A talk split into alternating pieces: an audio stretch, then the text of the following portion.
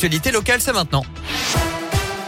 Salut Nico, salut à tous. À la une de l'actu, plus d'un million de rendez-vous pour se faire vacciner, pris en quelques heures hier après les annonces d'Olivier Véran.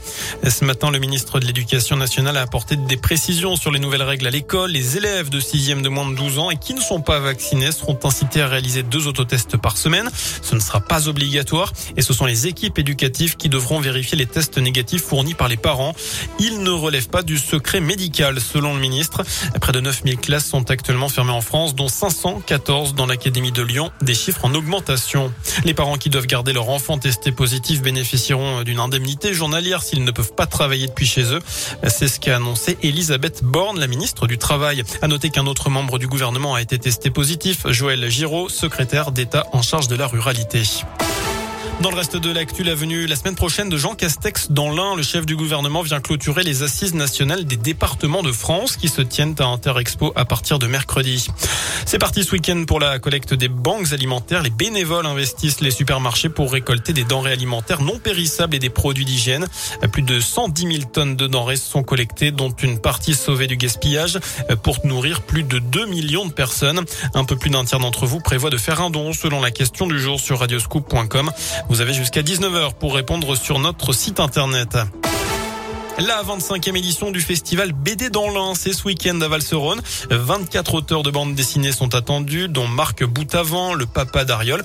Si vous avez des enfants, vous connaissez certainement, qui a d'ailleurs réalisé l'affiche du festival. 700 élèves du département ont été concernés ces dernières semaines par des activités en lien avec la BD. Un moyen comme un autre d'amener les plus jeunes vers la lecture pour Véronique Baud, la vice-présidente du département déléguée à la jeunesse et à l'éducation.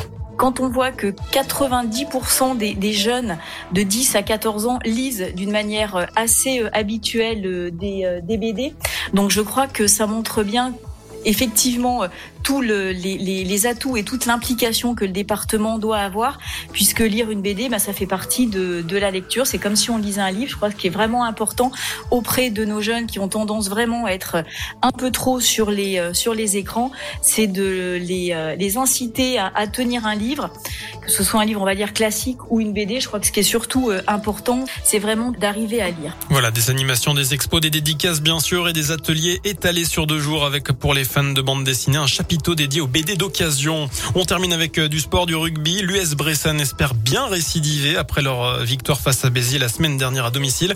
Les Violets se déplacent chez le 7 de Pro D2 Nevers. Les Bressans sont 14e et espèrent bien ramener des points. Le coup d'envoi c'est à 19h30. De son côté, Oyonnax se déplace à Agen. C'est à 20h45. Voilà pour l'essentiel de l'actualité. Passez une très bonne soirée.